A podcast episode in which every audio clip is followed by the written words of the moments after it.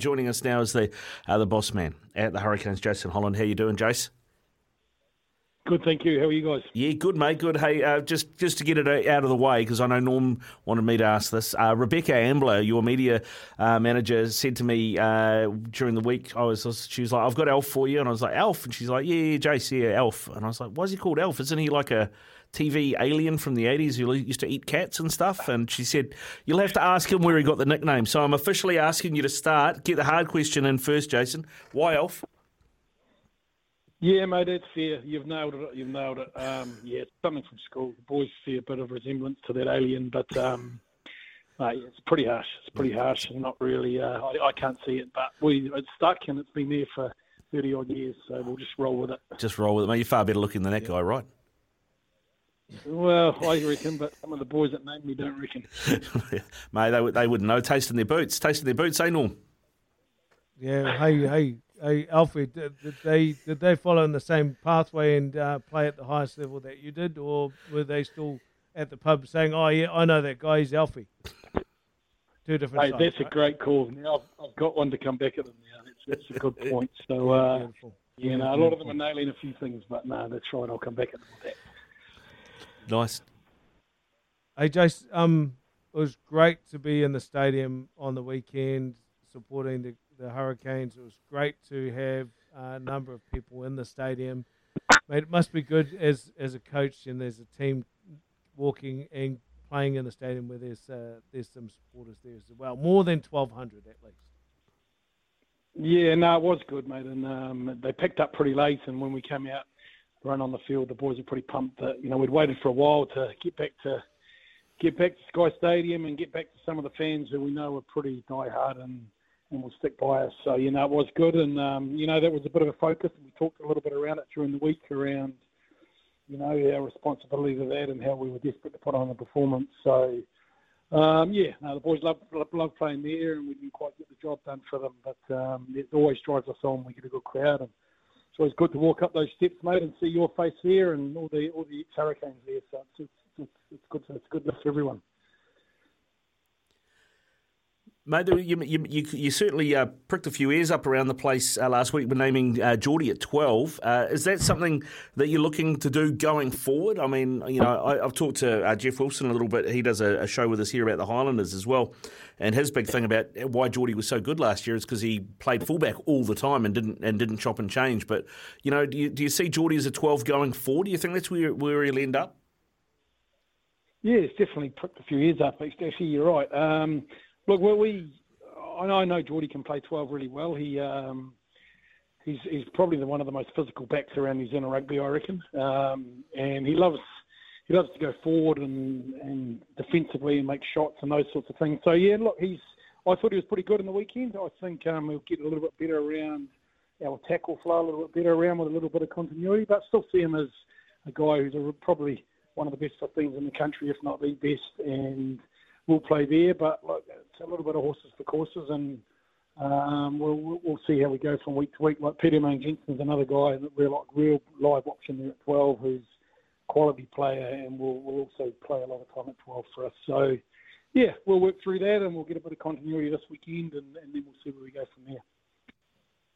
Yeah, so so the big question here, Jace, is that you know Crusaders have named their team any insight that Jordie will be at 12 this weekend? Can you kind of, like, no one else is listening, it's just between you, me, and Ricardo?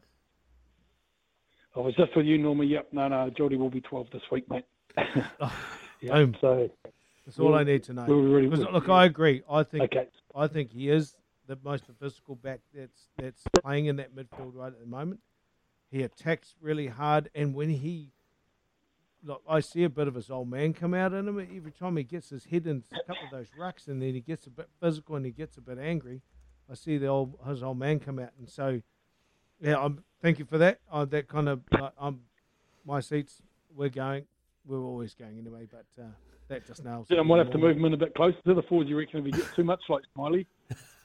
Play him at six, well, well, mate. Hey, six foot five. Yeah, yeah six or five and playing at six. Uh, you never know. It's what happens. You start at fullback, and as you get slower, you move in, and then you go all the way in. I'm sure he could. Yeah, how how slow does he have to be to be hooker?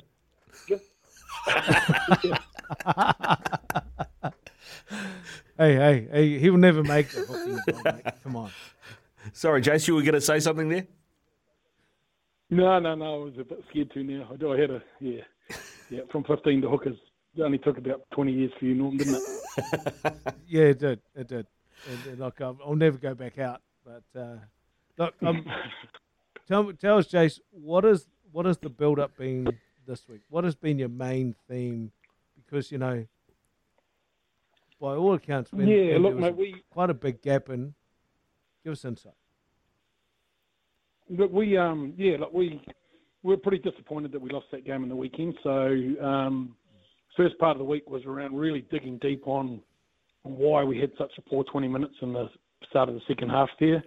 Um, some pretty un-hurricane-like things around our around our D and around our intent there, and we were pretty good for 60 and really poor for 20, and we really wanted to dig as to why we were really poor for 20, and the Chiefs got away from us and uh, left us scrambling. So we we did that first part of the week, really honest, and we, we sorted that out, and we've trained, and um, we'll train again tomorrow. What we need to we need to concentrate on really simple parts of the game because we're scoring some good tries. And we're probably outscoring most opposition like we did in the weekend as far as tries, but we've got to be mentally tough to make sure we win games when we get in the fight. So I talked a lot about that, and and we're looking forward to, as you said, getting on the getting on the stadium with the supporters again, and and have given a real crack, but not for 55 or 60 minutes for 80.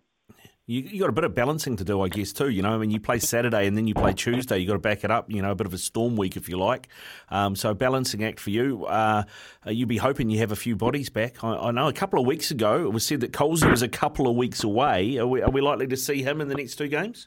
Uh, not in the storm week, no, but very soon after. So, um, yeah, like as you say, you know, uh, we you, you do get a bit of balance around understanding you've got three ga- three games in eight days, but I think the trick is is to you know really nail what's in front of you every day um, through these storm weeks and worry about it um, after you get through one game. So uh, we've got a pretty full squad, as you say. Coles is one of the you know one of the few guys that is missing. So we've got guys busting for an opportunity. So I see it as probably an exciting prospect to have this storm week because everyone's going to get a lot of footy. There might not be too much training, but um, as a group, we want to take an opportunity, but also individuals, we want to nail the opportunity. So it's an exciting week ahead.